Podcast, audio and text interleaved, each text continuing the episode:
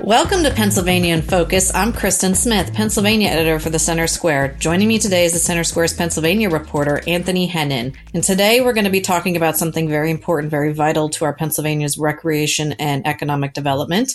Some people call it the mud devil, others call it the snot otter or the devil dog. But what it's actually known as, Anthony, is the Hellbender salamander. And that is probably news to most people because Pennsylvania is one of the few states, or are we one of the only states with an official state amphibian? Yeah, I think uh, you know if there's another state with an official state amphibian, there are not many of them. Uh, but yeah, that is the eastern hellbender, um, which uh, these suckers can get up uh, fairly big. They can get up to two feet, a couple pounds. Uh, so you know they're uh, they're interest they're interesting creatures. Um, they're generally living in clean, uh, clear streams, uh, hiding under rocks and boulders as they hunt for small fish and other things. Uh, but generally, Pennsylvanians will not see them in the wild. Um, however, they will soon see them on the roads, as uh, Pennsylvania announced earlier this week that they will be rolling out an official uh, license plate with the Eastern Hellbender on it. Um, this kind of pairs with uh, currently you can get a license plate with an otter on it. Uh, so now, if you want something uh, just as cute, as I'm sure people who have seen photos will agree, uh, you can also get an Eastern Hellbender license plate.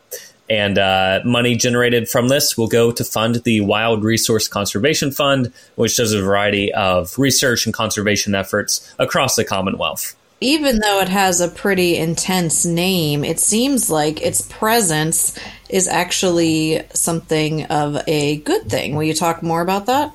Yeah, so uh, you know when when you talk to uh, some wildlife folks, uh, they generally talk about the hellbender as a canary in the coal mine sort of situation here, where uh, hellbenders are in 32 of the Commonwealth's 67 counties. Uh, I mean, they can live up. I mean, 30 years. They can live decades in the wild. Uh, so generally, when they're looking for hellbenders, they're finding hellbenders. That's a sign that this is a healthy stream. Um, this is a healthy river. There's a you know wildlife can survive in this even when they can be finicky about the quality. Uh, so the more that they find in different rivers and streams, uh, the better indication that we have uh, good water quality. I mean, good for good for wildlife, good for outdoor recreation, et cetera, et cetera. So even though they are a good sign for our waterways, there's still not enough of them to make uh, environmental groups happy, right? Yeah, um, I mean, there, there's concerns about um, just the the range of the hellbender, um, not only in Pennsylvania, but I mean more broadly. And I mean, you can find these all throughout the Appalachians generally. Um, but in Pennsylvania, there is concern that its numbers are declining um, due to water quality issues, um, as well as competition from invasive species. Um, the rusty crayfish competes for similar uh, food, as well as game fish like the walleye and the brown trout. Um, so there, you know, it's it's still a species of concern in Pennsylvania. Um, it's still kind of watched out for how well it's doing and where it will be.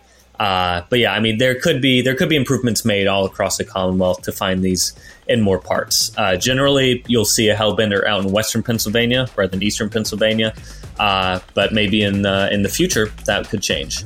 Listeners can keep up with this story and more at thecentersquare.com. For Anthony Hennen, this is Christen Smith. Please subscribe and thanks for listening.